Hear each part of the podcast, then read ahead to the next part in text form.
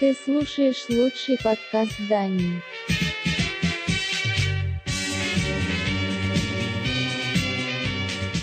Музыкальная милиция.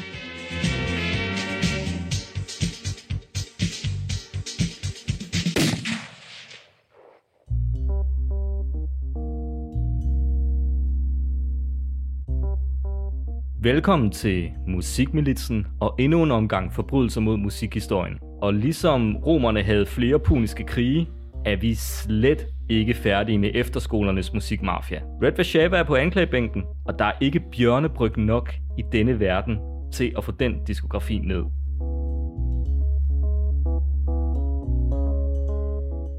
Jeppe, hvor store vil du egentlig sige, at Red Vashava er? Jeg tror, der er forskel på, om man siger, om de sådan er store, eller hvor kendte de er. Ikke? Fordi jeg tror egentlig ikke, det er band, der sådan sælger helt vildt meget. Men altså, det er jo ikke, fordi de har udgivet voldsomt mange plader i virkeligheden, når man tænker på, at de har eksisteret siden 1987 eller sådan noget. Ikke? Men det er et band, som jeg er ret sikker på, rigtig, rigtig, rigtig mange ved, hvem er eller har været til koncert med. Også folk, der ikke lytter til metal. Så i den her scene tror jeg faktisk, de er, jeg tror, de, de er større, end man lige går og tror.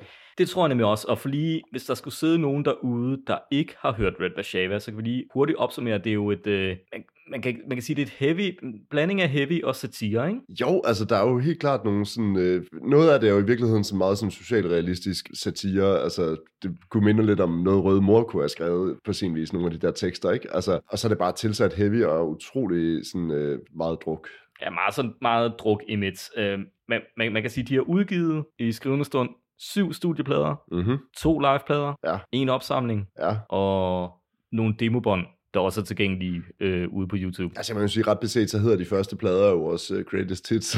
Ja, men det, det kan jo, det er jo nogle gange, øh, det kan du vel sige om alle plader i verden i virkeligheden. ja, ja, men det, det er bare fordi, det står så eksplicit på pladerne, det er ret grineren. Ja, men, men der, der vil jeg sige, skulle man gøre det rigtigt, så skulle det jo have været, at man simpelthen bare tog og klippede for demoerne, så nu, nu sætter vi det sammen. Ja, det tror jeg, ja, jo, altså man kan jo sige, den sidste demo, ikke, øh, hvad hedder det, North Black Metal, den lyder jo ret meget som Heavy Metal og Has, den kommer til at lyde, ikke? Altså bare, Heavy Metal og Has er bare bedre produceret selvfølgelig, ikke? For den ikke er optaget i en stue, men hvor den nok er optaget under lidt mere sådan ordnet forhold alligevel, ikke? Det er rigtigt, men tilbage til deres øh, størrelse, for jeg vil også hævde, at det er et band med en relativt stor berøringsoverflade, ikke mindst fordi, at vi jo øhm, ifølge et, øh, et opslag, øh, jeg har lavet på, på internettet, mm-hmm. som jeg Mhm. ikke har faktatjekket, så findes der 241 efterskoler i Danmark. Ja, Hvis vi siger, at øh, hvor, hvor mange elever går der på sådan en efterskole? ikke 70 eller sådan noget i Sådan, gennemsnit. sådan hal- 70, lad, lad os sige 100 for at gøre det til et rundt tal, ikke? Mm-hmm. Det er 241.000 øh, elever. Ja. Øh, eller, nej, sludder røv. 21.000, ikke? Nej, 24.000. Jeg har gået rigtig mange bjørnebryg inde på os allerede, altså. det,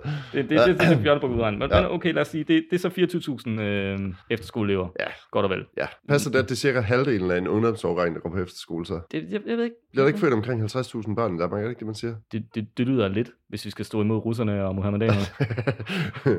Nå, Nå, men i hvert fald, hvis vi siger, at der er 24.000, der går på efterskole om året, Mhm. mm-hmm. og lad os sige, at der i hvert fald er 10% af en årgang, der hører Red Vashava. det tror jeg godt, man kan regne med. Ja, det er så 2400 om året Ja. i rekruttering. Ja, Ny rekruttering yes. om året. Ja. Det, det, er jo, det er jo et ret stabilt kundegrundlag. Det må man sige. Jeg tror ikke, man skal underkende det, at River Shava, de kan spille i alle små flækker i Danmark, og så kommer der faktisk folk til det, fordi at det jo netop er efterskoleland, de også spiller i. Ikke? Altså jeg tror, det er de færreste andre metalbands, der sådan har Gylling, Næs og sådan nogle steder på, på deres turposter. Ikke? Altså det er jo sådan nogle steder, River Shava også spiller Nykøbing eller et eller andet. Ikke? Altså Lige, lige præcis, de har jo en øh, lojal øh, følgerskare, og må man så også sige, måske adgang til et bredere publikum til mange andre. Altså hvis nogen kan huske vores afsnit om Ruben og Knud, Ja. som jo måske er det andet store efterskoleband, fraregnet Pink Floyd og så videre. Altså i virkeligheden er Ruben og Knud og River Sava og sådan noget, det er, jo, det er jo det der gymnasieband, som ikke holdt op med at spille, men som fik en pladekont, eller som begynder at udgive plader, ikke? og som så bliver et hit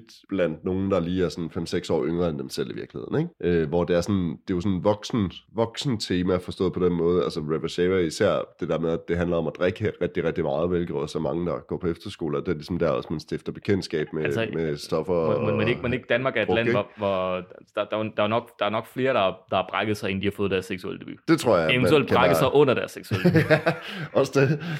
Altså, man kan jo sige, at Danmark er jo også et land, hvor man, hvor man starter relativt tidligt med at drikke, ikke? men det har- harmonerer jo Må- godt med måske, den der... Måske netop på grund af Red Bashava. Et band som Red Bashava, der lærer dig i en tidlig alder, at øh, hvis du skal have det sjovt til en fest, Altså, jeg havde en regel under, tror du det er for sjovt, drikker, som jeg altid hørte tilbage, da jeg var teenager. Øh, og det var, at man skulle øh, nå at drikke en øl inden guitar soloen, men man skulle synge med på al lyrik. Det var relativt svært, så man, der skulle være fart på, ikke? Altså, man blev nødt til virkelig at, øh, at have, have øllen for munden, når der så ikke blev sunget. og var det sådan en bjørnebryg? Men altså, man kan også sige, at jeg kommer fra en by, hvor der faktisk ikke rigtig var nogen netto, og det, det, vi, havde en, øh, vi havde en lokal brusen, ikke? og det var faktisk øh, starøl, vi drak rigtig meget. Men når det så, hvis man tog ind til Viby eller et eller andet, så kunne man selvfølgelig godt komme et sted hen, hvor man kunne få øh, hamburg En, en, en storbyen i Viby. Storbyen Viby, ja. passer man så også på sine ting, når man kommer ind til Viby Torv. Det kan jeg simpelthen love for, man gjorde. Men vi tog ikke så tit til Viby Torv. Vi stoppede altid øh, ude i Rosenhøj.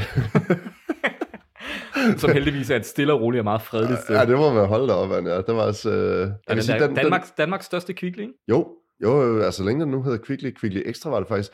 Altså, jeg, vi havde sådan lidt et ritual nogle gange, kan jeg huske. Det var sådan noget, der, altså det hed faktisk fredags Dio, fordi vi altid hørte Dio om fredagen hjemme hos en kammerat. Men jeg erindrer sådan noget med at gå ned, mig og så to kammerater, og købe en hel kasse øl nede i Kvickly, og så sætte os hjem på den ene værelse, og så drikke hele den der kasse, mens man også hører altså, øh, Iron Maiden og Rapper Savior og sådan nogle ting. Ja. Og så, så når den ligesom er drukket, så går man ned og køber en til, og så panter den gamle, og så køber man en hel kasse øl mere, og så når den er drukket, så tager man hjem, og man tænker, hvad, man har jo ikke rigtig udrettet noget, altså andet end at sidde og drikke rigtig, rigtig mange bajer. Men det er også det, Rapper Savior er rigtig, det er jo god musik jo- til at drikke det er bajer jo de til, ikke? budskab, sender igennem. Men, altså, men, men for lige at understrege, grunden til, at vi tager dem med her, det handler ikke om, at vi har et horn i siden på, på Red Bashava snart, tværtimod, du kender dem jo praktisk talt.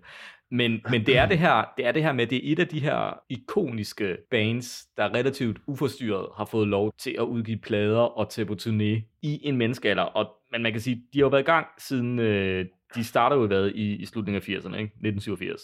Ja, det 89. siger, altså, hvis man læser historien inde på deres hjemmeside, så er det jo 1987 måske, de kan ikke huske det. det og historien er jo, at de til musikundervisning støder på et polsk punkband, der vil gerne spille polsk punk, og så staver de navnet Allerede der kalder det bullshit. Hvor, hvorfor skulle de blive eksponeret for det i en musikting? Mm, det kan jo være, at det er sådan en eller anden lidt fremlig uh, musiklærer, som... Uh, Ved vi overhovedet, det er polsk? altså, hvad der, hvad, okay, jeg kender ikke nogen polske punkbands, det må jeg sige. Det, det, det gør jeg ikke. Jeg kender andre polske bands, øh, men det er sådan lidt nogle andre genre, ikke? Men det er jo selvfølgelig noget, som skal ligesom være kommet over jerntæppet der i midt-80'erne, ikke? Altså, så der er selvfølgelig et eller andet med sådan, okay, hvis det er polsk punkband, hvor meget punk blev der spillet i Polen i 80'erne? Altså, I don't know. Ja, det er ved ikke, jeg, jeg, jeg, jeg, synes, det, luk, det lugter en god historie, men de starter jo i hvert fald et gymnasieband, og så, og så spiller de vel til en fredagsbar, og så er det lidt on and off, og de stopper i gymnasiet og tager ud og rejser og frem og tilbage. ja, så er der jo et hav ind og ud af medlemmer og sådan noget, Men, ikke? men Altså, måske vi bare skal spole frem til, vi møder dem. Og resten Nej, af jeg ved, altså det ved jeg faktisk ikke, fordi jeg synes måske egentlig, at der ligger nogle ting på de her demobånd, Ja, som, måske vi bare skal spole frem til. Men hvis jeg bare lige skal sige, man kan jo godt sige, bare, jeg vil knytte en lille kommentar til demobånden af Christoffer, ikke? Og det er jo, man kan jo godt mærke, at det er et band, som også udvikler sig hen imod Ja. faktisk at blive et band, der måske starter mere med at spille noget mere skraldepunk, til at det er et band, der begynder at spille metal. Jeg vil sige, Jeppe, jeg gjorde forsøget på Lyttegenten. Jeg, jeg skulle rydde op i kælderen eller sådan noget, men jeg, jeg kunne ikke. Jeg kunne ikke. Du kunne ikke. Jeg kunne ikke. Sådan en tredje version af Mo- Molten Monk. Med den der liveoptagelse ude fra Lundberg skolen, eller hvad fanden det hedder. Den er altså, det er lidt hårdt at komme igennem, men det er også, altså, man kan jo godt høre, at de har haft det sjovt, mens de har lavet det. Og det er vel også det, et gymnasieband i bund og grund handler om nogle gange. Ja, og der er også den der, jeg ved ikke, er det for den periode, den der live-optagelse Pols Punk på P-dagen, hvor de spiller i kantinen på DTU, Jo, jo, jo. ja. og Ja, en meget, meget ung Jens ja. ifører sig sin første paprustning. Det er vel praktisk talt ikke rigtig pap. Det, det er jo en, en gaffatapes rustning. I stand corrected. Henning har i hvert fald hår på hovedet, så det er en forholdsvis gammel optagelse. det er det. Og Henning, han ser, han ser faktisk forbløffende sådan fedt ud på den der. Ja. Nå, om ikke andet, jeg synes faktisk, det er en ret grinerende optagelse. Og hvis man kan finde den på YouTube, så synes jeg, man skal tage og se den. Eller måske bare lige se to minutter, så har man ligesom... Og bemærk, hvordan DTU's kantine ligner alle andre kantiner på gymnasier, universiteter osv. Man kan... øhm, prøv at høre, der er så meget skjoldhøj kollegiet over det der, ikke? Altså, det er så fedt. Det er sådan, der, hvor mange, hvor Ej, mange har Skjold- man... Skjoldøj kollega er sgu en fed scene. Ja, ja, det er en fed scene. Du er på samme måde som Ravnsberg kollegiet havde jo også en scene nede i kantinen, Nå, ikke? ja, Altså, det er. Øh, og sådan noget. Der, der er jo et eller andet over de der sådan, gymnasier eller øh, kollegier og kollegiebaren og sådan nogle ting. Ikke? Altså, og det er jo selvfølgelig også en generation af musikere, som har spillet på kollegiebaren og sådan noget. Fordi jeg tvivler sgu på, at der er mange live bands, der spiller til kollegiefester nu. Altså der har man en DJ på, eller en playlist eller sådan et eller andet. Ej, Ikke? det altså, skete allerede i min tid. Jeg prøvede at være booket til en gymnasiefest, hvor de under opvarmningen med, med DJ, Det var mm-hmm. så Mhm. populært, at vi fik vores penge og blev bedt om ikke at spille. det lyder da, en, altså det lyder om ikke andet som en ret fin fest, så slipper man for at spille, og man får stadig Vi- vi- penge, og vi- man kan drikke sig fuldstændig Vi, var, vi blev så sure, at vi ribbede deres køkken for drikkevarer og kørte videre. Ja, hvad fanden altså. Det var også midt ude på, midt ude på Lars Jeg har engang spillet øh, til en gymnasiefest på Ringkøbing Gymnasie. Folk var faktisk overraskende meget på. Det kan være, det var, fordi det var så langt ude på landet. Var det Ringkøbing Gymnasium eller det kristne gymnasium? Det var Ringkøbing Gymnasie. Ja, okay. Ja, det var det. Det var også, mens jeg gik på højskole, ikke? Så det var høj, højskole funk fusionsbandet, der tog til Ringkøbing Gymnasie og spillede uh, til Det, det gymnasiefest. tror jeg, jeg skal bore i en anden dag. Ja. Ja. Spille I Play That Funky Music, White Boy? Øh, nej, det gjorde vi ikke. Tower of Power? Øh, ja, vi spillede noget Tower of Power, det kan vi næsten ikke komme. Stevie vi Wonder? Superstition? spillede, ja, ja, ja. Og jeg tror, vi spillede Stevie Wonder medley. Så spillede vi, så spillede vi Jamiroquai. Uh, Troy Hansen Furniture måske også? Øh, nej, men vi spillede Riding Thumb.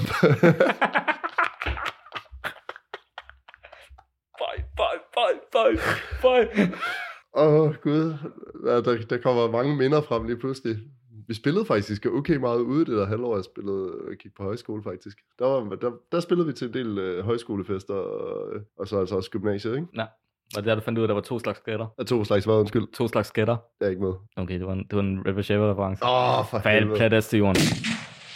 Nå, hvor de kommer ind i vores liv. Vi, går, Det var kommer ind i vores liv. ja. Ja. Og der er vi jo tilbage til gode gamle børneradio. Og diverse Igen, jeg må lige sige, ældre... igen børneradio. Ja, eller i hvert fald, du ved, eller hvis man havde ældre søstre eller fædre og sådan noget, der... Det er i hvert fald den der heavy metal og hash-plade, kombineret med de der børneradio-jingler, ikke? Jo, men var det ikke noget med, at de, var- de var blevet bedt om, at det er eller hvad hedder det, P3, at lave øh, tre numre, som ligesom kunne gå ind i programfladen på børneradio. Og det er ligesom der, hvor de sådan kom i kontakt med nogen, der også kunne få det indspillet på en fornuftig måde. Ikke? Og det er så der, de går i studiet med heavy metal og hash. Ikke? Hash. Hash. Hash. Med to s'er. Jeg kan huske ret tydeligt, da den plade den udkommer faktisk. Og det er sådan noget, og, altså et eller andet sted, jeg, må- jeg må jo sige, Christoffer, jeg synes, det er ret forunderligt, hvordan, og selvfølgelig er det DR, der sådan er katapult for, at det sådan bliver kendt blandt børn i hvert fald, eller sådan børn og unge, øh, som det her undergrundsbane, men når man tænker på, at de faktisk selv har udgivet den, ikke? der er ikke nogen pladekontrakt på det der, altså det, det er deres eget pladeselskab, ikke? at de må have solgt fucking mange eksemplarer af Heavy Metal Has. Jeg tror ikke alligevel, der er lavet flere kassettebånd med det. Højst sandsynligt, men altså, det var jo CD'ens sådan, øh, guld Jo, jo. æra, ikke? Altså, det er- prøv at tænke på, hvor mange børn, der har været sådan... Det har været, det var, det var et kæmpe gennembrud, og jeg tror, måske ikke for dig, men for mig var det jo den der første intro til sådan lidt hårdere heavy, vil jeg sige. Øh, det var det også her. Altså, jeg tror, at på det tidspunkt, der var der sådan, altså nu har vi været, været sådan 11-12 år eller sådan noget, ikke? Ja. At der var jo sådan nogle historier om, at River Saber, det var sådan fuldstændig out of control bane, som rent faktisk brændte skolen ned og øh, stak folk med kniv og sådan noget, Men- ikke? men Altså, fanden- fordi man, man jo er barn og tænker, at de der... Ja, ja, oh, især der, hvor jeg voksede op, altså det var jo portalen til misbrug og satan, og de sang jo ovenikøbet om det, og så kan jeg, og så jeg kan Ja. ja. huske, jeg sad hjemme på mit værelse der i 97 eller 98, hvornår det nu har været, hvor uh, Skal vi lege Doktor, den første single fra Skal vi lege Doktor udkom, som var Nord for Nordkop. Nej, øh, jeg ved ikke, om det var den første single, men det første nummer, de ligesom lækkede til, til B3, det var Sindssyg Natur.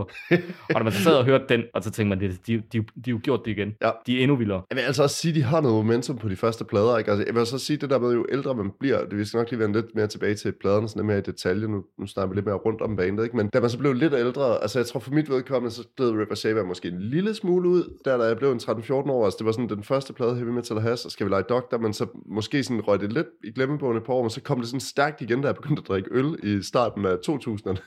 Fordi det var igen et meget, meget godt band at drikke øl til. Og hvor jeg også tog til de første koncerter med River Shaver og sådan noget. Ikke? Det har været der i 2001 eller sådan et eller andet, den tur, ikke? Hvor det stadigvæk var fucking Det- out of det- control, ikke? Det, det skal nok passe. Jeg, jeg blev en lille smule vaccineret, fordi jeg begyndte på efterskole i år 2000, øh, hvor River Ja. ja. Shava måske også. Altså, de er vel kommercielt peaked der, Ja, ikke? Altså, De var glædet lidt ud af min radar, men jeg tror også, det er fordi, at jeg var tilpas meget sådan næsen i sky. Det skulle være mere indie, og det var, det var dengang, jeg læste Zoo Magazine back to back, og, og Mm. Du ved, ligesom prøvede at, at hæve niveauet på min pladesamling. Det skal, går hverken værre eller bedre, end øh, at min værelsekammerat på efterskolen, det første han siger, det er, at han er medlem af Red Vashavas fanklub, klub 664, Satankulten for de dumme. Han har sådan, altså en lille plakat, altså ikke sådan en stor plakat, men en af de der sådan A4-størrelse plakater, der nogle gange kan ligge i en CD, som Ja. han måske har fået tilsendt i det der brev, som han er pisse stolt. af. Jeg tror måske også, at der er en nøglering, han har fået. han var heldig. Og jeg kom ikke specielt godt ud af det med min værelseskammerat, så, så jeg tror lidt, at selvom Red Vashava og Red Vashava humoren og tysk hudindustri var en del af,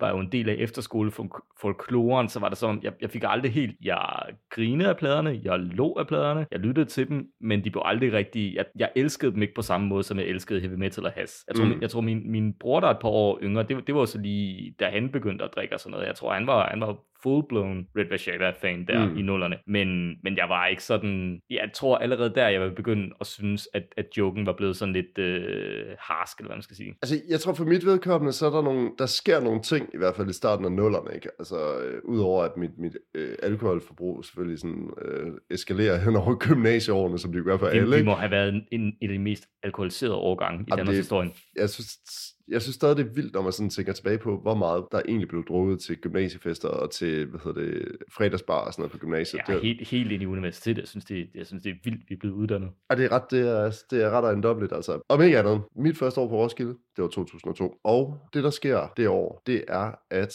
vi møder en gut, som er, øh, som kalder sig Paven. og han var ret stor Alexanderbane-fan også, og sådan nogle ting kom fra Aarhus og sådan noget, så det var sådan meget, øh, en man kunne hænge ud med og range ud med, ikke? Fælles referencer. Yes. Og han lå i lejr, i sådan en rigtig, rigtig klammer lejr i- på Øst, det gamle Øst, eller hvad man nu Åh, ja. kalder det, ikke?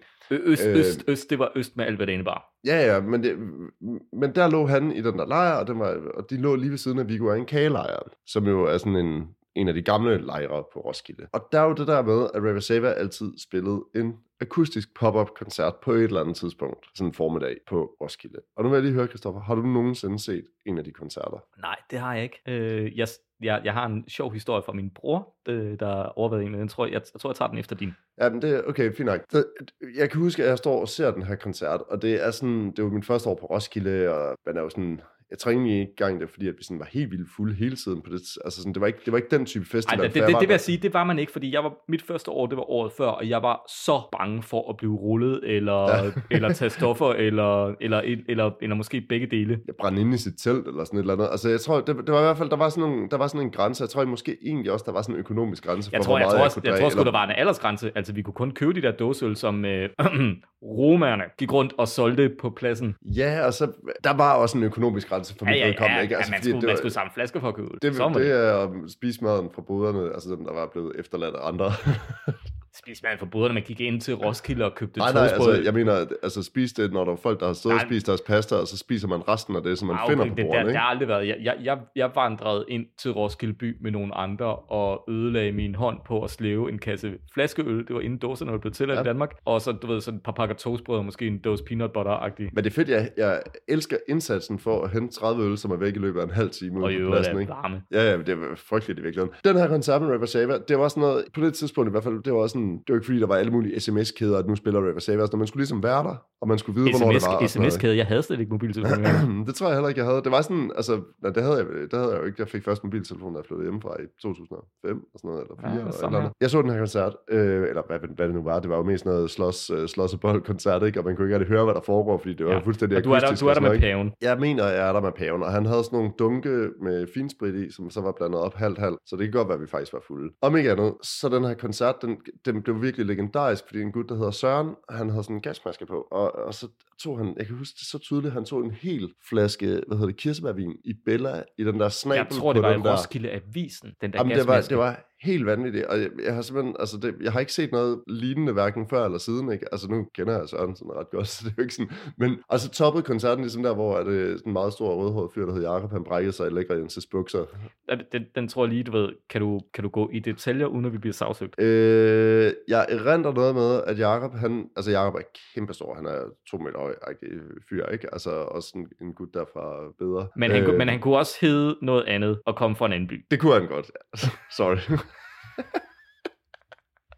Om ikke andet.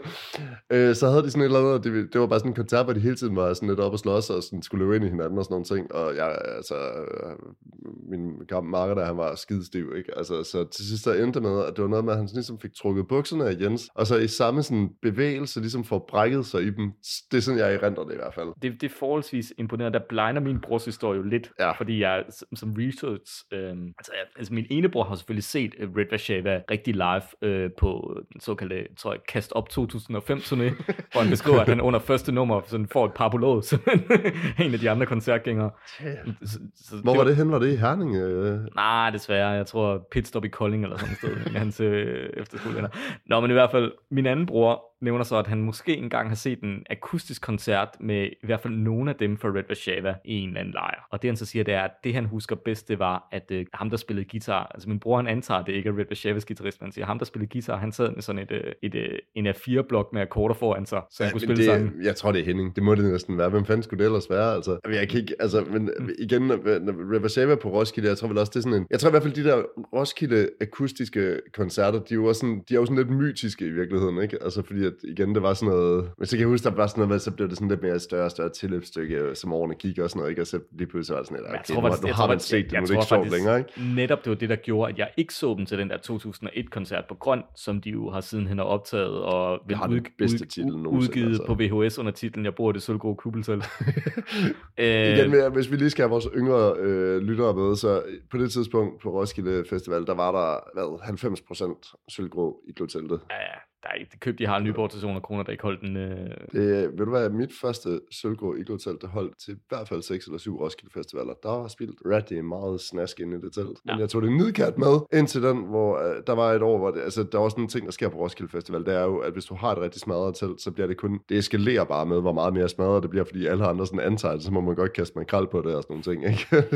til sidst, der var det altså, der blev det altså stående. og ved du hvad, Greta Thunberg, hvis du hører det her, altså, kan vi slå noget af min klimagæld på, at jeg leder dig hen til Jeppe, så du kan straffe ham på, straffe ham på efter lidt. Altså, jeg vil også sige, det telt, Jeppe, Jeppe, Jeppe ejer også en bil. Altså, Altså- jeg har i hvert fald gjort det. Jamen, det gør jeg stadigvæk, og den kører kun 12 km på literen.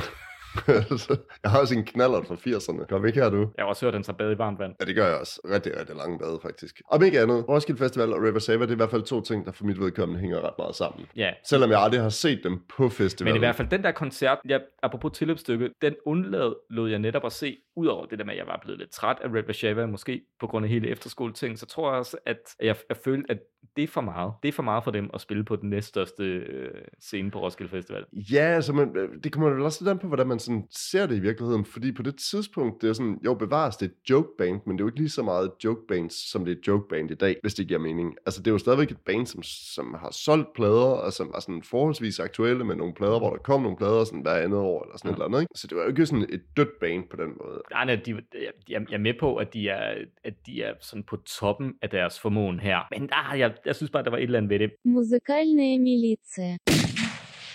Men måske det lige er nu, her hvor de er på toppen, at vi, er, at vi skal prøve måske at komme lidt ind på, på pladerne, som jo er blevet et tilbagevendende segment i forbrydelser mod musikhistorien afsnittene, og måske en grund til, at de er blevet længere og længere. Men altså, man kan jo sige helt grundlæggende, så i og med, at du lige skal de tre demoer fra, så er det jo ikke fordi, at diskografien er sådan helt vildt omfattende. Nej, så ved du hvad, lad os, øh, lad os lad os kaste ud i det. Red Vashavas officielle diskografi starter i 1996 med heavy metal og has, og jeg ved ikke, Jeppe, skal vi lave øh, den gode gamle bedst og værst leg, og skal vi Jo, gøre det, det? synes jeg, vi skal. Altså, vi kan jo tage det sådan lidt løbende, men jeg synes også lige, vi skal tale lidt om pladerne. ja, altså, det, selvom, det, fordi der er jo alligevel, altså, der er jo meget af det samme, men så alligevel, så er der også nogle forskel på dem, ikke? Altså, helt generelt, ikke? Jeg har virkelig et svagt, svagt punkt for heavy metal og has. Det der cover der, ikke? Altså, det er mig som 12-årig. Altså, det, det er helt vildt. Altså, og de der sange der, jeg tror, noget af det der sådan, øh, hvad hedder det, øh, Børn er dumme og grimme selvfølgelig, og Moskronen Brygger, og Hurra Skolen Brænder, og Norsk Black Metal og sådan noget, øh, og Heavy Metal og Has naturligvis. Øh, det var også en nummer, som for mig var indkapsdag. Det var det ondeste, du overhovedet kunne skrive. Det var det der, ikke? Og så er det selvfølgelig klart, at jo ældre man bliver, så synes man også, at sådan noget som lugter af fisk og aldi og sådan noget er skide sjovt, ikke? Ja. Hvad med dig? Jamen, jeg, jeg, jeg tror jeg er lidt det samme sådan nostalgisk øh, forhold til det. Altså, jeg kan stadig huske, hvor blown away man var af Horace Skolen brænder.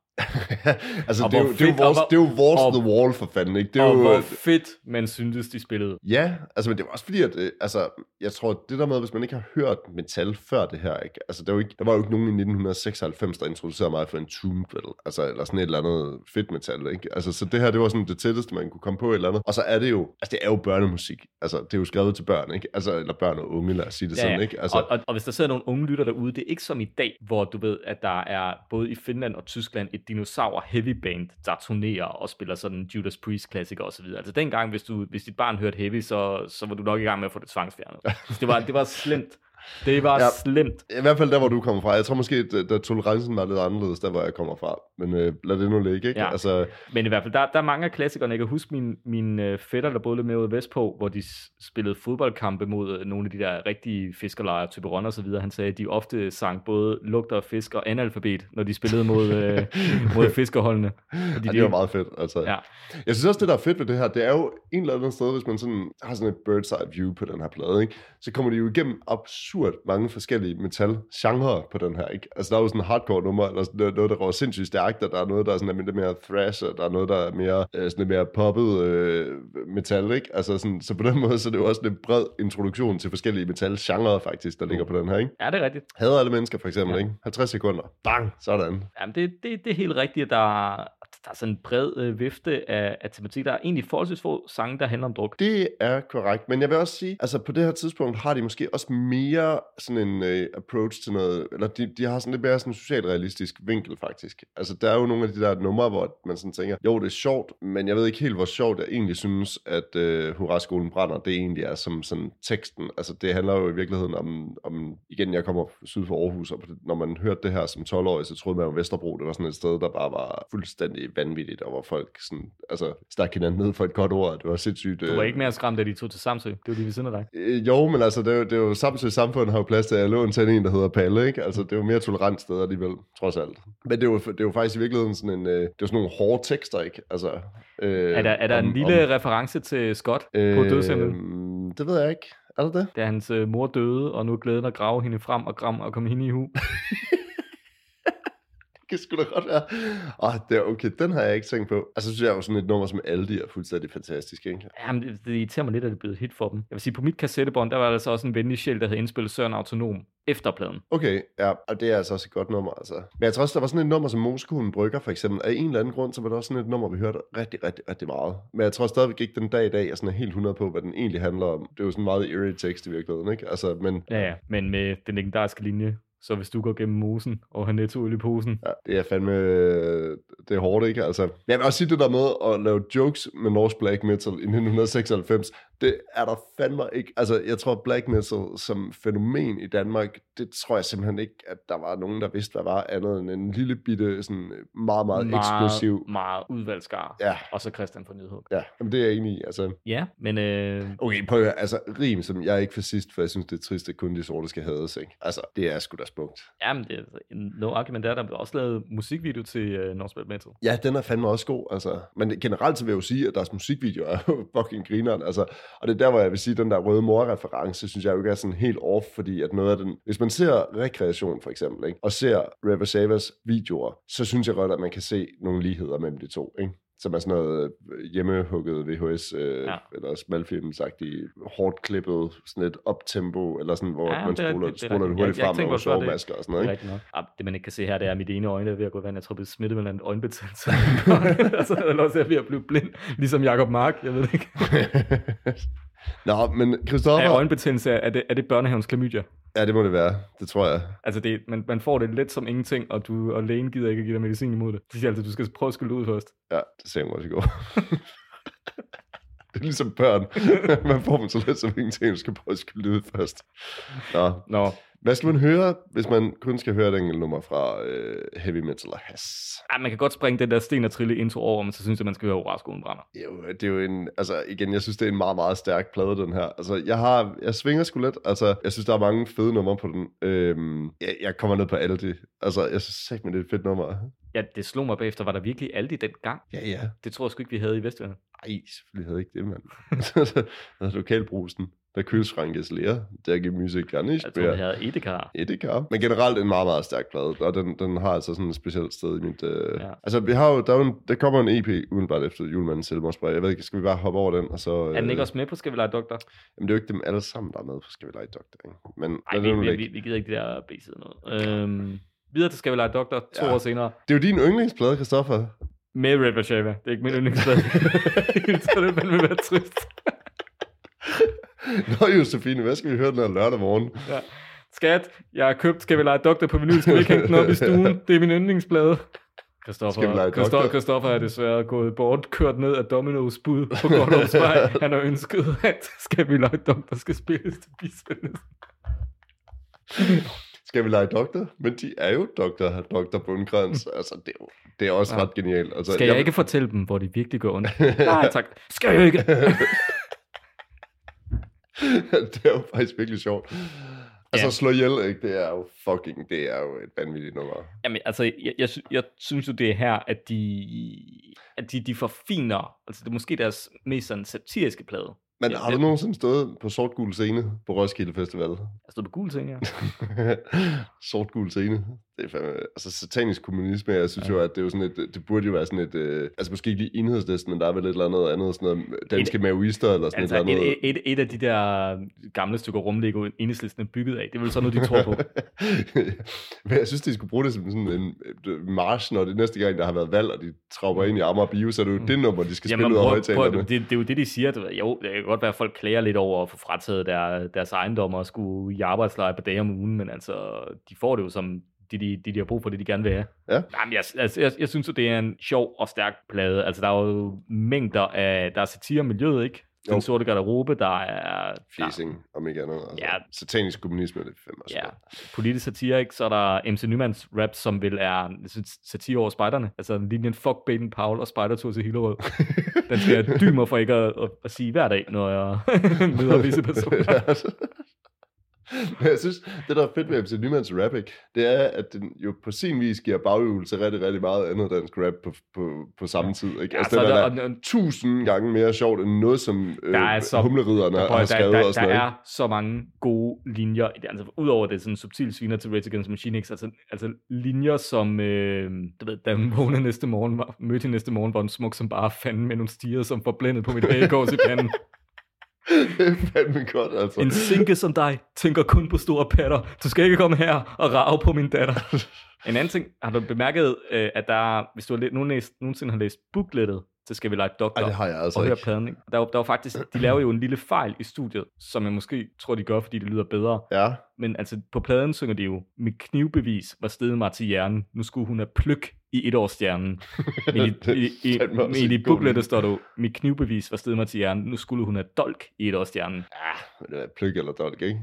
Det, dolk, må jo tænke på, dolk, at- metaforen er jo mere ren, men pløk lyder bedre. Nej, men prøv, nu må du også tænke på, at hvis det er Henning, der synger, så er der noget med hans pik, og det er, den er utrolig, utrolig lang. Min pik, den er så lang som Brøndby Strand, ikke? Så det Okay. kan jo godt være, at det er, det kan jo være, at i og med, det, at det var skrevet til, det var skrevet til Jens, men Jens kan ikke rap, og så er det så Henning, der rapper, i stedet for hans pik. kan du egentlig høre, hvornår det, hvornår det er Jens og, og Henning, der henholdsvis synger og rapper? Øh, ja, det kan jeg godt. Er det ikke Henning? Det er Henning, der Jo, rapper det jo, jo, det, af det, her. det er MC Nymands rap, ikke? Jo, jo, jo, men det er, er jeg- never mind, altså, men man kan også godt høre, hvem der er hvem i, øh, på Epo-sangen og sådan noget. Jo, jo, jo. Det er, det er også altid Henning, der synger falset.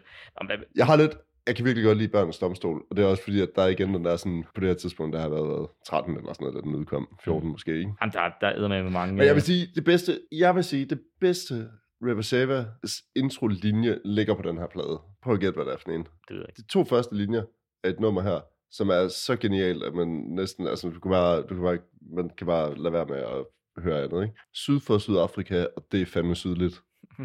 altså, det, det Ja, bliver den, bedre den, den det. sang er det hele taget nord for Nordkop, der bor der samuraier. James det Eskimoer, men de hviler end de plejer. fandme godt, altså. Natten falder på i Brøndby. Børn bliver voldtaget i Belgien. Nej. Jamen, der, der, jeg har også altid været glad for, for sindssyg natur. Ja, det er også et godt nummer.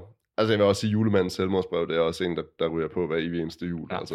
Især videoen til Det er jo, julemandens det er jo sidste selvmordsbrev. plade med, med Lars Gary øh, på trommer. Ja, altså, du er bedre, nok bedre inde i det der med, hvem der er ind og ud af bandet, end jeg er i virkeligheden. Der er jo ingen af os rigtig orket. Men jeg, jeg interesserer mig bare for ham, fordi han jo har en fortid i Danmarks meget bekendt eneste Mentors coverband. Sleep Bandits. Det er også vildt nok at have lavet, ikke? Jo, jo, men, men jeg, jeg tror, det må, det må have været humoren, der var referencerammen, ikke? For, det, for altså, nu har vi ikke talt så meget om, hvem Red Bashava har planket deres koncept fra, men altså, de har jo ikke selv fundet på det her. Nej, altså, der, der, er, jo, der er jo det band, der hedder Revaner fra... Øh, eller Revaner Men i fra, forhold, fra forholdsvis, Sverige, ikke? forhold, forholdsvis samtidig med dem, ikke? Jo, Og så vil jeg sige sådan en band som, som Tankard fra Tyskland. ja, det er du bedre end en, jeg er. Ja, så... Men altså, joke metal på det her tidspunkt er vel også noget, der begynder sådan at dukke op. Altså sådan, Jo, jo, men- og, det var med, og det skal også siges, kunne du finde de der undergrundsjoke øh, metal og punk ting, det kræver alligevel en indsats. Sådan nogle som The Mentors, de var jo ikke sådan almindeligt kendt. nej, Det er jo ikke noget, du bare kunne gå ned og købe. Eller, eller finde på YouTube. Nej.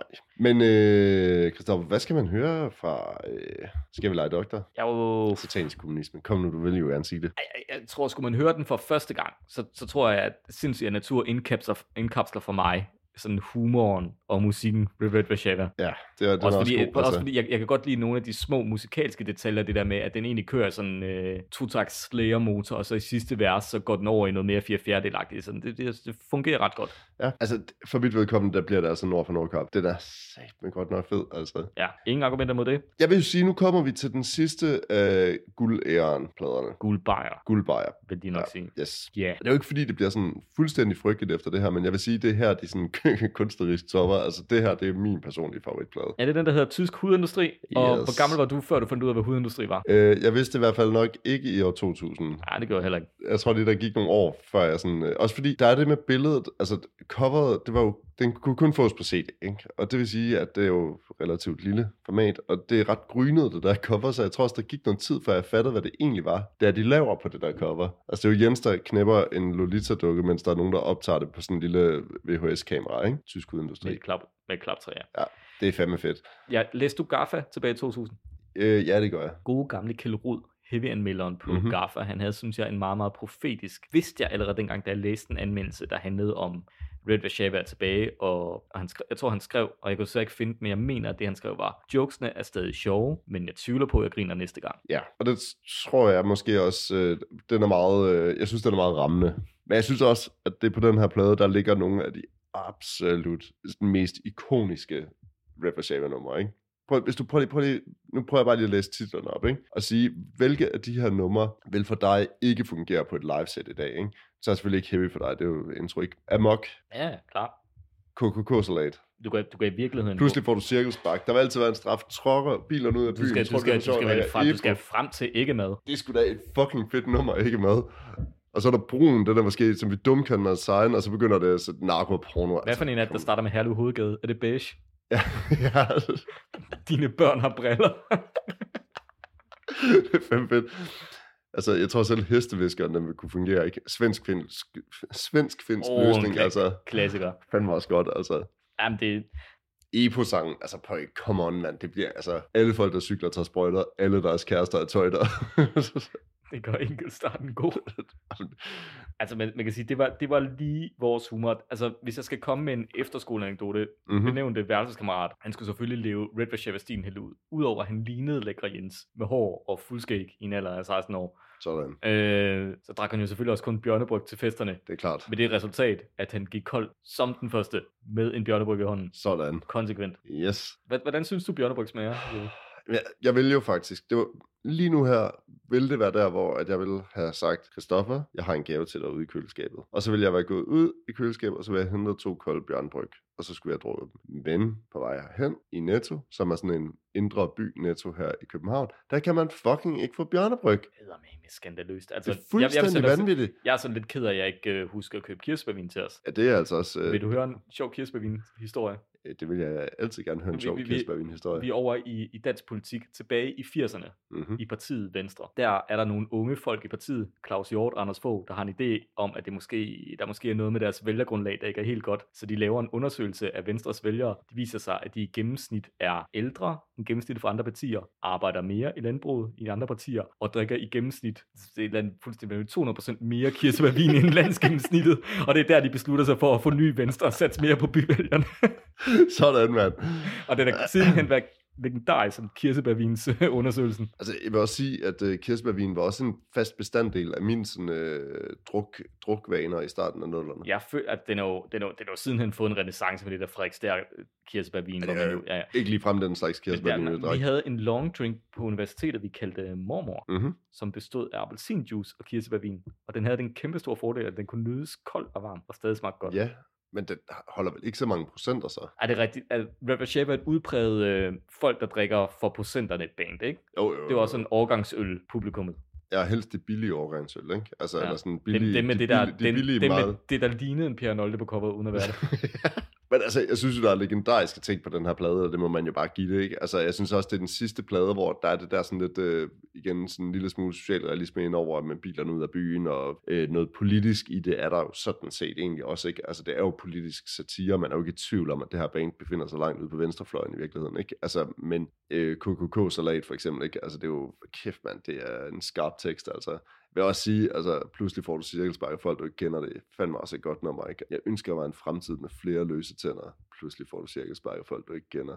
Yes, Jeppe, men Jeppe, hvad vil du så godt. vælge på den her plade? Jeg synes, jeg synes sgu, den er lidt svær. Altså, du jeg tager en sang med dig ned på bænken. tror, det er for sjovt, der er. Eller i på sangen. Tror du, det er for sjovt, drikker fik jo en lille renaissance i den korte radiovis, ikke? Fordi at øh, dem, der skrev nyhederne til Kirsten Birgit, Ja. havde skrevet en reference ind til det. Det er rigtigt, ja. Og, Fuck, det er rigtigt, ja.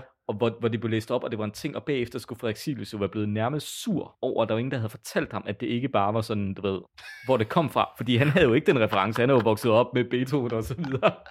Det er rigtigt, ja. Hvor, hvad fanden var det nu, det var? Var det de der døde blomster? Ja, Hvad- de der Jussi Olsen Ja, ja, ja. måske er. Fuck, det er rigtigt, mand. Godt husket, Christoffer. Jeg husker mest sådan Frederik Silius reaktion. Fordi han er, han er jo ikke... Han er jeg, jeg, tror ikke, han er Red Rashaver typen Ej, det tror jeg heller ikke, han er. Hvad, hvad vil du høre? Åh, jeg tror, jeg vil høre Trokker. Simpelthen er fordi der er, teksten fed, altså. er så god. Altså lige fordi linjen om, at de, de, de blaffer ikke med tommeltotten, nej, de står og viser måden. det er fedt. Jeg fatter ikke et hak. Dieselolie, tak. Ej, det er fedt. Jeg vil altså også sige, der vil altid være en straf, ikke? Det er Åh oh, ja. sagt mig også et stærkt nummer. Mandag, altså, når gipsen kommer af, springer du på en 12-årig sag. her kommer vatpinden.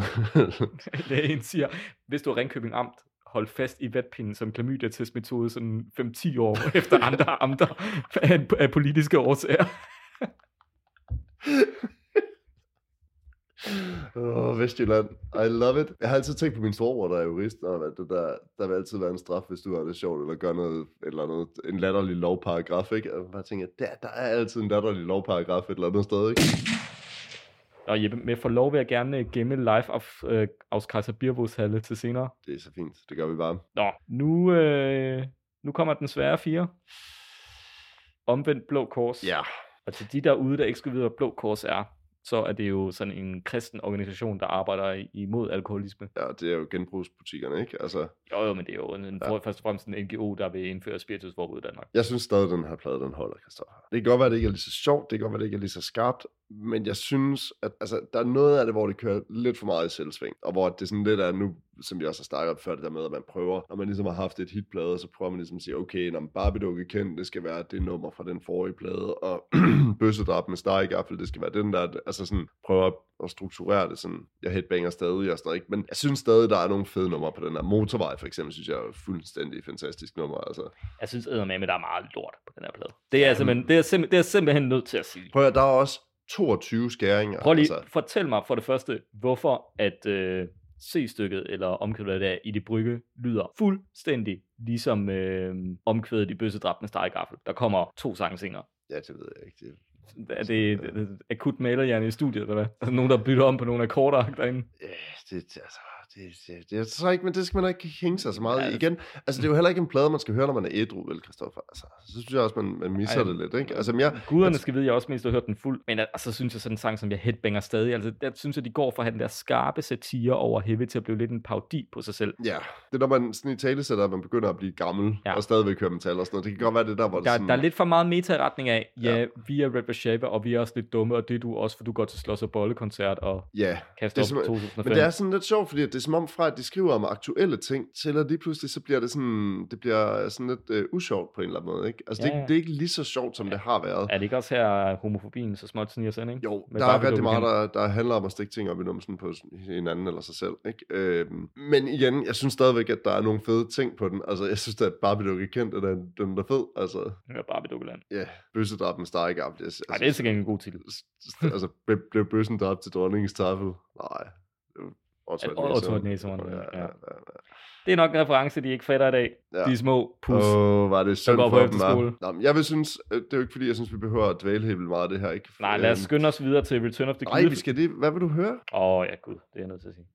Øhm, jamen, så vil jeg høre Bøssedrag. Nej, vent. Se- Nej, Den er ikke på her. Jamen, Jo, jo, bøssedrab med stakkeaften. Jamen, det var en anden, jeg tænkte på. Nå. Jeg tror faktisk, den er på den. Jamen, så, så, så bliver det bøssedrab med stakkeaf. Jeg er tilbøjelig til at gå med dig, men bare for at det ikke skal være sådan noget, hvor vi, hvor vi siger de samme ting, så vil jeg sige motorvej. Den er også okay. Okay, nu begynder det så, nu begynder vi at komme op i det kritiske felt. Jeg vil også sige, jeg tror måske det er her i 2004, at, øh, at jeg for alvor ikke rigtig orienterer mig mod Rapper Sava længere. Sådan, altså fra at, øh, Det, det, det her, det går til at være et band, hvor man ikke tænker, hvornår kommer den næste plade med Red Shava, til man kigger i Gaffa, så man måske stadig bladrer i på og tænker, gud, Red Shava udgiver en ny plade. Ja, lige præcis. Og der er jo ikke rigtig nogen, der sådan køber den, og det er jo heller ikke, fordi man sætter den på til fest, så tror jeg stadigvæk, man holder sig til tysk udindustri, eller heavy metal eller has, eller sådan noget. Ikke? Der er stadigvæk nogle numre på den her, der er grineren nok, synes jeg. Altså, øh, Jeg vil gerne rose coveret faktisk, inden vi kommer for godt i gang. altså det er ret fedt. Der, Men, altså, altså, generelt har de fed cover. Hvis jeg skal beskrive altså, altså, coveret, altså hvis man forestiller sig lidt en science fiction scene, så står der ligesom en robot rumvæsen type og kigger ud i horisonten, sådan lidt forbitret, lidt ala sådan efter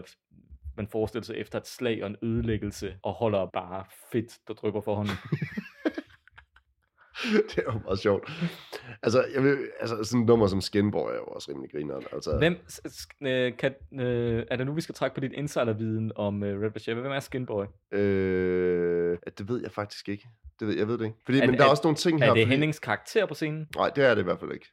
Det er det ikke. Du, vil, Øh, det, du vil gerne understrege, at Henning han er, han er meget, meget hetero. Han har ingen interesse i homomiljøet. Jeg vil sige, at øh, det der med, når man står og, og siger rigtig mange gange noget med at få ting op i numsen, så kunne det måske godt være, fordi man havde et inderligt ønske om også selv at få noget op i numsen. en gang imellem. Hvis man skriver sange om at blive bollet ihjel af en hest, Ja. så kunne det være, fordi man inderst inde har et brændende ønske Ja. om at kysse en voksen hest. Lige midt på mulen. øhm, men jeg tror altså også, at det ikke også her, hvor at, øh, Lars Majbrit kommer med. Øh, og, altså, der, Ja, han er er, med, nogle, han er med i en kort periode, ikke? Jo, Lars jo. Marland, ja, Majbrit. en periode, han øh, efter sine også gerne vil, øh, jeg tror, han vil ønske i dag, han ikke havde været med. Det er måske det fedeste kunstnernavn nogensinde. Majbrit. Ja. Ja, også fordi han skulle optræde med, hvad hedder det, rottehaler i kjole. det kunne måske godt forstå, at han ikke gad være med så lang tid. Men jeg synes jo sådan et nummer som Technoparty for eksempel er fuldstændig fantastisk. Altså, Jo, jamen, der er... altså det er jo, det, der er jo ikke nogen, der ikke har stået på Roskilde efter det nummer, det blev udgivet og råbt, husk at drikke vand eller stør i. det er rigtigt. Altså, lidt kortere plade end de andre også. Ja, heldigvis. Da. Altså, ej, Ja. jeg, jeg synes også, altså, øhm, Jeg synes, jeg synes faktisk også, Metadon Mix var meget god. om ikke andet en god titel. Det er også en ret fed sang. Altså, jeg synes sgu også, det, det er egentlig sådan okay. Men altså, alt i alt kan man jo godt mærke, at det ikke er en, altså, det har ikke samme niveau, som det havde. Nej, og selv deres politiske satire, sådan åndsforværende folkeparti. Var det ikke også at der på en eller anden måde, hvor vi var unge, så i starten Dansk Folkeparti, det var nærmest Waffen-SS. Jo, Nu gik det lidt fra dem, der stadig synes, at Dansk Folkeparti var nazister, der begyndte selv venstreorienteret måske at være sådan lidt rolig nu.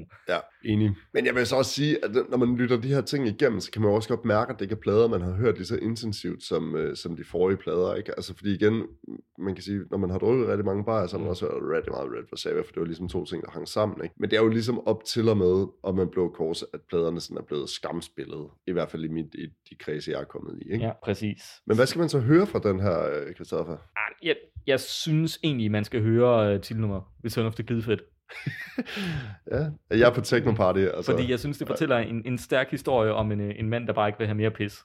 Ja, det er selvfølgelig rigtigt. Jeg, jeg er på Technoparty, det, det må jeg sige. Ja. Det er også vel et af de numre, der er streamet allermest, faktisk. Musikalne militia. Mm. Jamen, så er vi jo fremme ved en, øh, ved en opsamling, vi springer over, men man kan vel konstatere, øh, My Poland Collection, der udkommer i 2006, at du måske ikke udgiver en opsamling, hvis du ikke måske har en idé om, det er ved at være slut. Ja, yeah, eller at det ved jeg sgu ikke. Har du noget ind- Hvad sker der i bane på det her tidspunkt? Hvad ved du? Mm, den er fra 2006, men jeg tror faktisk ikke, der sker så voldsomt meget. Altså, de spiller jo show stadigvæk, og måske sådan mere gået over til at bare være et live-band i virkeligheden. Øhm, og måske også sådan en erkendelse af, at sangene ikke kommer lige så nemt til dem, som de gjorde for, for noget altså på de forrige plader, ikke? Altså, øhm, så det er vel sådan lidt dødvand for dem. Altså, det er måske også, jeg vil måske også våge den påstand og sige, jeg tror faktisk, de er små børn alle sammen her. Øh, Jens har i hvert fald... Gud, har, har Henning fået børn? Henning har to børn. Men jeg tror måske, de faktisk er, jeg tror faktisk, de er yngre, men øh, Jens har også små børn på det tidspunkt, ikke? Eller, altså, det kan også godt være, at der er sådan noget, der er gået i det, ikke? Øhm, Men du siger, at sangene ikke kommer lige så nemt til dem. Og den påstand, synes jeg godt nok bliver tilbagebevist, når vi kommer til de fire årstider i Nordvest for 2010. der er i hvert fald mange sange på de fire årstider i Nordvest. Jeppe, 16 stykker. Altså, Ja. jeg, jeg har jo... det er et af de har, bedste cover. af- Prøv lige at se det cover der. Lad os starte på toppen og, ja. Og, og rose pladekommen, som er fire, fire campingvogne i ens omgivelser. Ej, det er fedt. Det er sæben, det er fandme godt. Altså, Ja, men Jeppe, mm. nu Mhm. har jeg jo aldrig fået udgivet plader, men du har sådan befundet dig i studier og udgivet Ja. plader og så videre.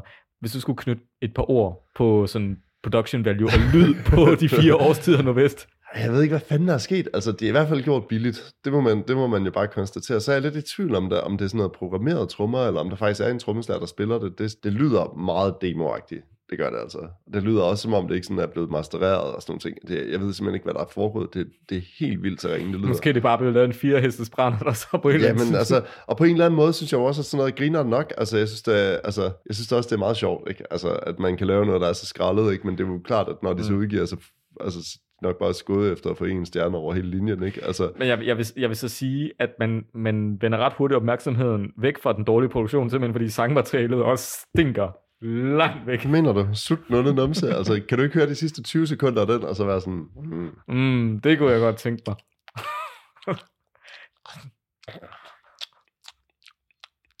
ej, kom nu, Christoffer. Jeg, jeg synes ikke, det, altså, så er der sådan noget som Kai, det der er fuldstændig lige præcis din humor, er det ikke det? Jo jo, hvem er det? Er det, er det Jens, der er op, op og holder så meget i Asien? I sine yngre år i hvert fald, efter sine, efter hvad der står i biografien. Ikke? Jeg vil også sige, det er jo faktisk her, biografien også stopper. Den stopper jo omkring år 2006, øh, hvis man læser inden. Den er ikke opdateret siden, Ja. inde på deres hjemmeside. Men altså, de fire årstider i Nordvest, bemærkede du, at den blev udgivet? Øh, nej, jeg tror måske, jeg igen læste en regibemærkning på Gaffa om, at nu havde River Saber udgivet en plade, og så fik den en stjerne eller sådan noget. Hvad med dig? Var det noget, du orienterede dig imod? Jeg tror faktisk, jeg fandt ud af det i researchen til den her udsendelse. Men jeg vil så sige, der ligger faktisk et af deres aller, aller største hits på den her. Brøndby Strand, altså det er jo Er det et hit? Ja, ja sgu da. Altså prøv at se, det er streamet 848.000 gange inde på Spotify. Det er, altså på den plade, der det, Stop altså, the count. Nå, jeg mener bare, at i forhold til, til nogle af de andre ting, altså sådan øh, på, øh, altså sådan noget, øh, øh, omvendt blå kors for eksempel, ikke? Barbie-dukkeland, den er streamet 99.000 gange. 99.000 homofober. i Danmark. øh, og, og, hvis vi kommer ned på tysk hudindustri, ikke, så er det sådan noget ikke med 300.000 gange. sådan, ikke? Altså, så Epo-sangen er 145.000, så ja, Brøndby Strand er klart et af deres største hits. Kan slet ikke huske, hvordan den lyder. Øh, min pik, den er så lang som Brøndby Strand. Og så er det jo derfor. Øh, Jarmers Plads er jo en sand historie efter sine. Ja, og måske vi lige skal lave noget public service og lige kort opsummere, hvad Jarmers Plads øh, handler om. Altså Jarmers Plads, for dem der ikke øh, lige ved, hvor det er hen i København, så det er inde ved H.C. Andersens Boulevard, øh, ned mod Nørreport, der ligger der sådan en gammel ruin, vel noget. Fæstningsruin ja. fra, hvor der var et slag mellem en øh, Det er dig, der po- der. polsk øh, et eller andet fyrste, der sådan lidt havde belejret noget København. Jeg kan ikke lige huske historien, men det, var- det, han hed jo ikke Jarmer, han hed jo Jaromir, og så er det bare blevet til Jarmer. Under alle omstændigheder, det er ret fredet, det der område der, og den bygning der og sådan noget. Men det var øh, efter sine så Henning, han... Men den ligger midt ude i et kryds, så det er lidt mærkeligt. ja, det, det er vildt underligt og sådan noget, men Henning, han Lige ved siden af øh, Ørstedsparken, som jo er kendt for... Nej, den er ikke kendt for noget som helst. Nej. Men efter sine, så øh, er det sådan, at Henning, han, Henning, når han drikker, så drikker han altså også. Så man har nogle gange set Henning i nogle brænder, der, hvor man tænker, det er fucking løgn. Ikke? Men han er skidt på den der plads. Altså, det var enten, at han skidt på den plads, eller han lavede en Lars Bøge Mathisen. det, var, det var enten eller, Christoffer. Lars Borg Mathisen er jo også turnerende live-musiker, skal du tænke på. Nå ja. Coverbandet Mathis. Mathis. Der spiller på en Swarmadam. Ej, det er fedt.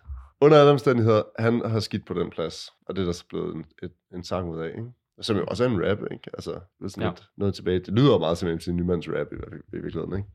Ja, jeg vil sige, det lyder vel som Nick og Jay, ikke? Jo, det er det, det, der er, vel- er- ja, det er vel det, der er det sjove ved det. Det, det er sjovt, ikke? Hvad er det ellers på? Øhm, et nummer som Gratis Pikkemand. Jeg forstår ikke helt det nummer, hvis jeg skal være helt ærlig. Altså, generationen, der ikke må hejle, den er jo, det er jo bare sjovt i sig Ja. selv, ikke? Altså, Så er der sådan lidt sådan noget, noget humor, noget øh, akustisk, øh, sådan et øh, skarp politisk satire med, med terrorlovgivning og Anders Fogh til sidst. ja, der er også den der Rabanden Rasmus, som jeg jo i virkeligheden synes er lidt sjov, ikke? Altså, jeg tror, hvis Rabanden Rasmus, den havde ligget på tysk hudindustri, så tror jeg, at det var sådan en, men så har det været Epo-sangen fra den Ja. plade, ikke? Altså, Og så er der den der reference til Light Lee. Øh, Begravelsesforeningen. Nå, ja, de står ikke så skarpt for mig, de der jokes der, hvis jeg skal være helt ærlig. Det, er ikke- Nej. det, det siger mig skal lidt om jokesen. Lad, lad, os, lad os skynde os at sige, hvad, hvad, for et, øh, hvad for et skal man høre?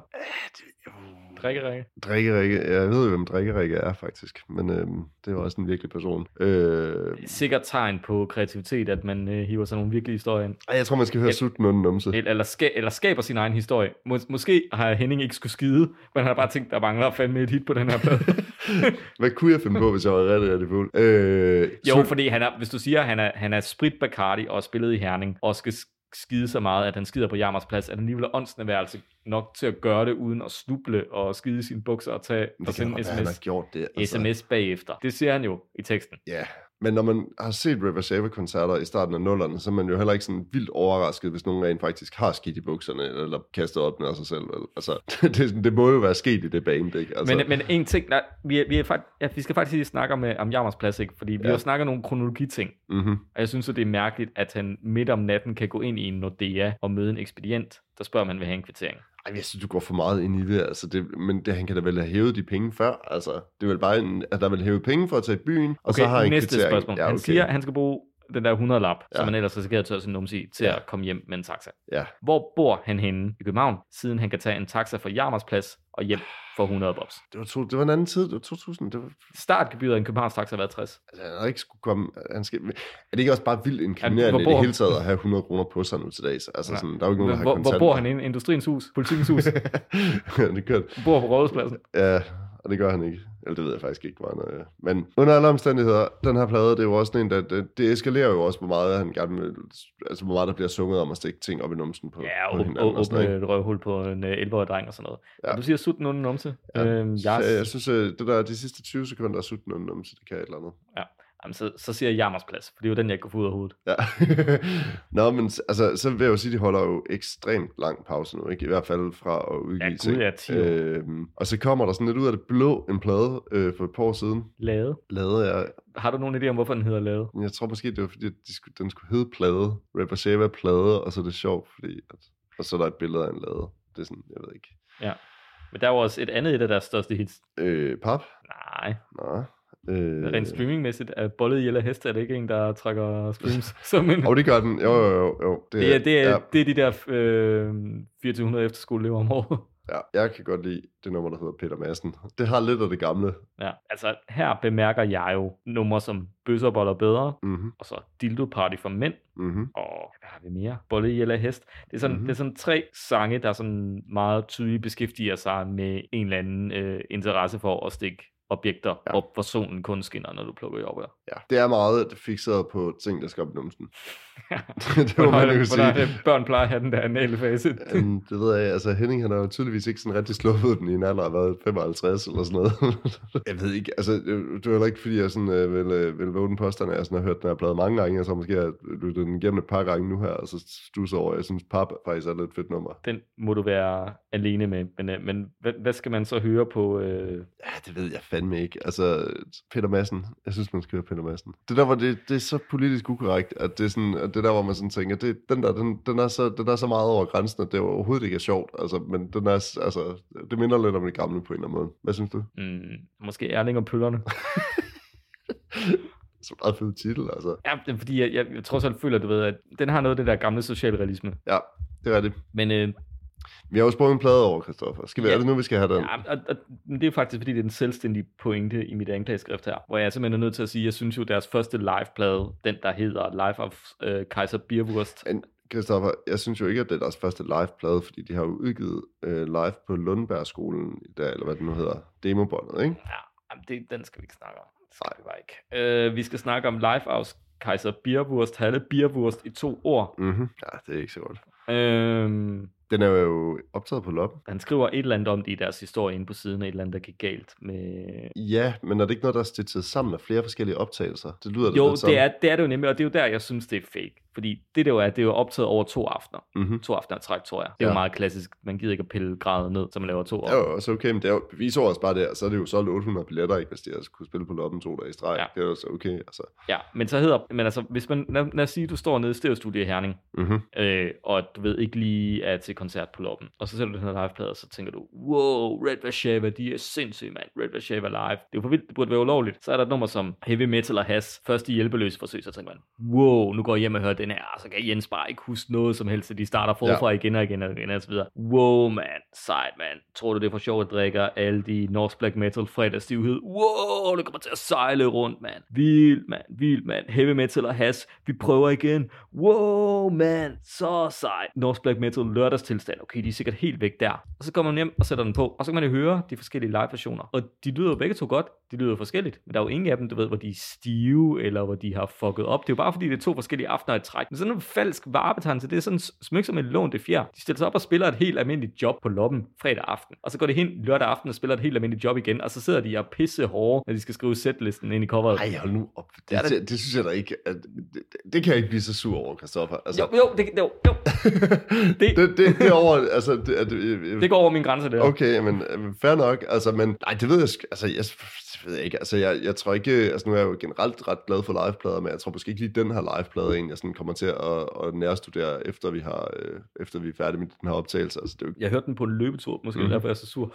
Det kan da godt være, meget, altså. meget, meget, meget koldt, men jeg synes, det var meget, meget kedelig liveplade. Ja, jeg ved ikke, altså, jeg tror måske, altså, det der er med Rapper Shava og så sådan noget, det er det der kaos-element, som jeg kan huske fra de der første koncerter, jeg så med dem i starten nullerne, hvor at det efter min bedste overbevisning var spritstive på scenen, og Jens kunne ikke huske teksterne, og de væltede rundt, og mm. man var sådan lidt i tvivl om, hvad det var, der egentlig kom til at foregå. Altså, det, lidt ligesom når man har hørt de der historier om, øh, du ved, Bloodhound Gang, eller sådan et eller andet, der også øh, fik folk til at gøre alt muligt crazy shit til koncerterne, ikke? Og det var lidt på samme måde, man havde den der fornemmelse af, at en Rapper Saber koncert kunne gå alle veje hen, ikke? At det var, der var sådan noget, der var indbygget et eller andet sådan noget farligt i bandet, ikke? Som kom til udtryk live, ikke? Hvis man har sådan en fornemmelse af, at øh, de, de ikke er fulde, men at de spiller fulde, eller sådan noget, ikke? Altså, så, så er det klart, så dur det ikke. Altså, Det var jo lidt den fornemmelse, vi havde, da vi så dem live for nylig. det var det. Der manglede det kaos, ikke? Altså, Jeg manglede at se Heving, uh, Heving, Heavy Henning, trukket samtryk, Heving, øh, stå i bar overkrop med en stålhjelm og en BH. ja,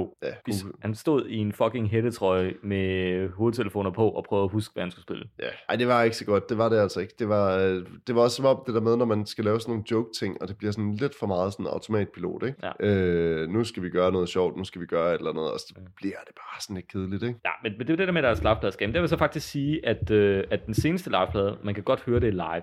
Mm-hmm. Der føler jeg jo, de har taget min kritik til sig. For den synes jeg faktisk lyder utrolig skrællet. Jamen, det er den også. Det, det må man give den. Jeg tror, at det ikke den er vel optaget på sådan en festival eller sådan noget. Ja, op, op til Odense. Det på posten, måske? Nå, okay, shit, jeg troede, det var sådan en festival. Nå, det er også lige meget. Men jeg synes jo også, det den, der er fedt ved den, altså, hvad hedder det, man kan godt høre det, man kan godt høre det live, ikke? At man kan godt høre nogle af de der interaktioner, der lige pludselig er med publikum, at man, så skal man stå og råbe, at Henning Sløj er meget længere end hans pik og sådan nogle ting, ikke? Altså, at det ligesom også er med. Det tror jeg ikke, så vidt jeg husker, er det ikke så meget med på den der Kaiser Biervus talle. Nej, um, Øh, det, det er som om, at det er sådan noget, der er kommet senere, ikke? Altså, så der er jo også noget publikums inter- interaktion, som jo er ret grineren alligevel, ikke? Altså, der er sådan nogle faste traditioner i en Rapper Shava-koncert, at så Ja. skal Henning Mune, og så skal... Ja, det ved jeg ikke. Hvem- Prøv, prøv, prøv at overveje, hvordan det må være at være en af de to andre Red Shaver. Nej, prøv at tænke på at overveje at være en af Hennings børn, som nu er sådan ved at være sådan halvstore.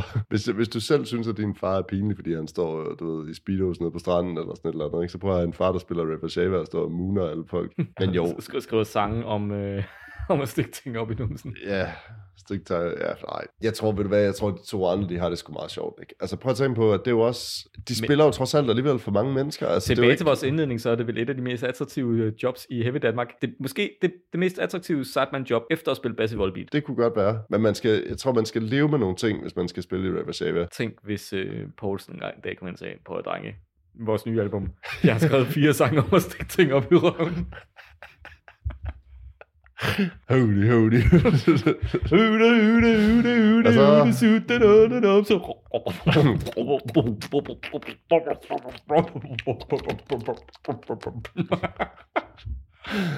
København, op med larverne. Så København, så er det ved at stykke klø for om i nosen.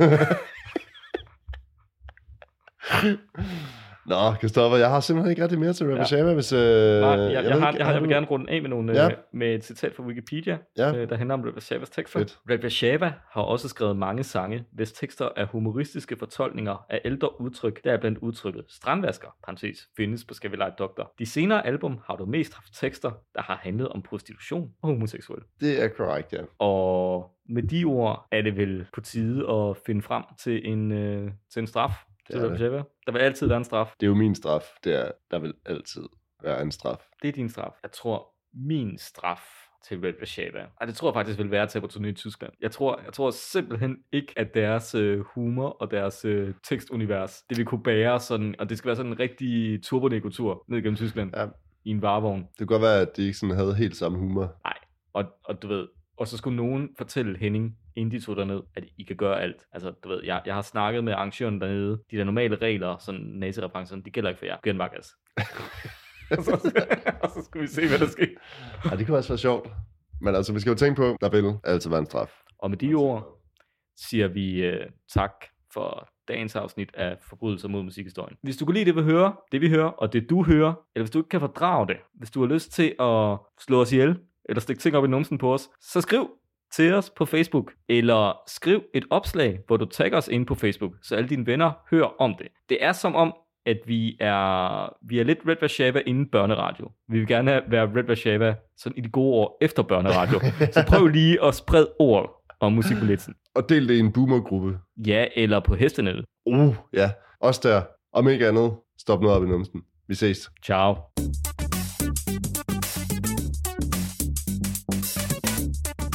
Du har lyttet til Forbrydelser mod musikhistorien. Du finder os i iTunes, på Spotify og på Facebook, hvor du passende kan give os ret, eller belære os om alt det, vi ikke forstår. Intet er heldigt, heller ikke på Facebook.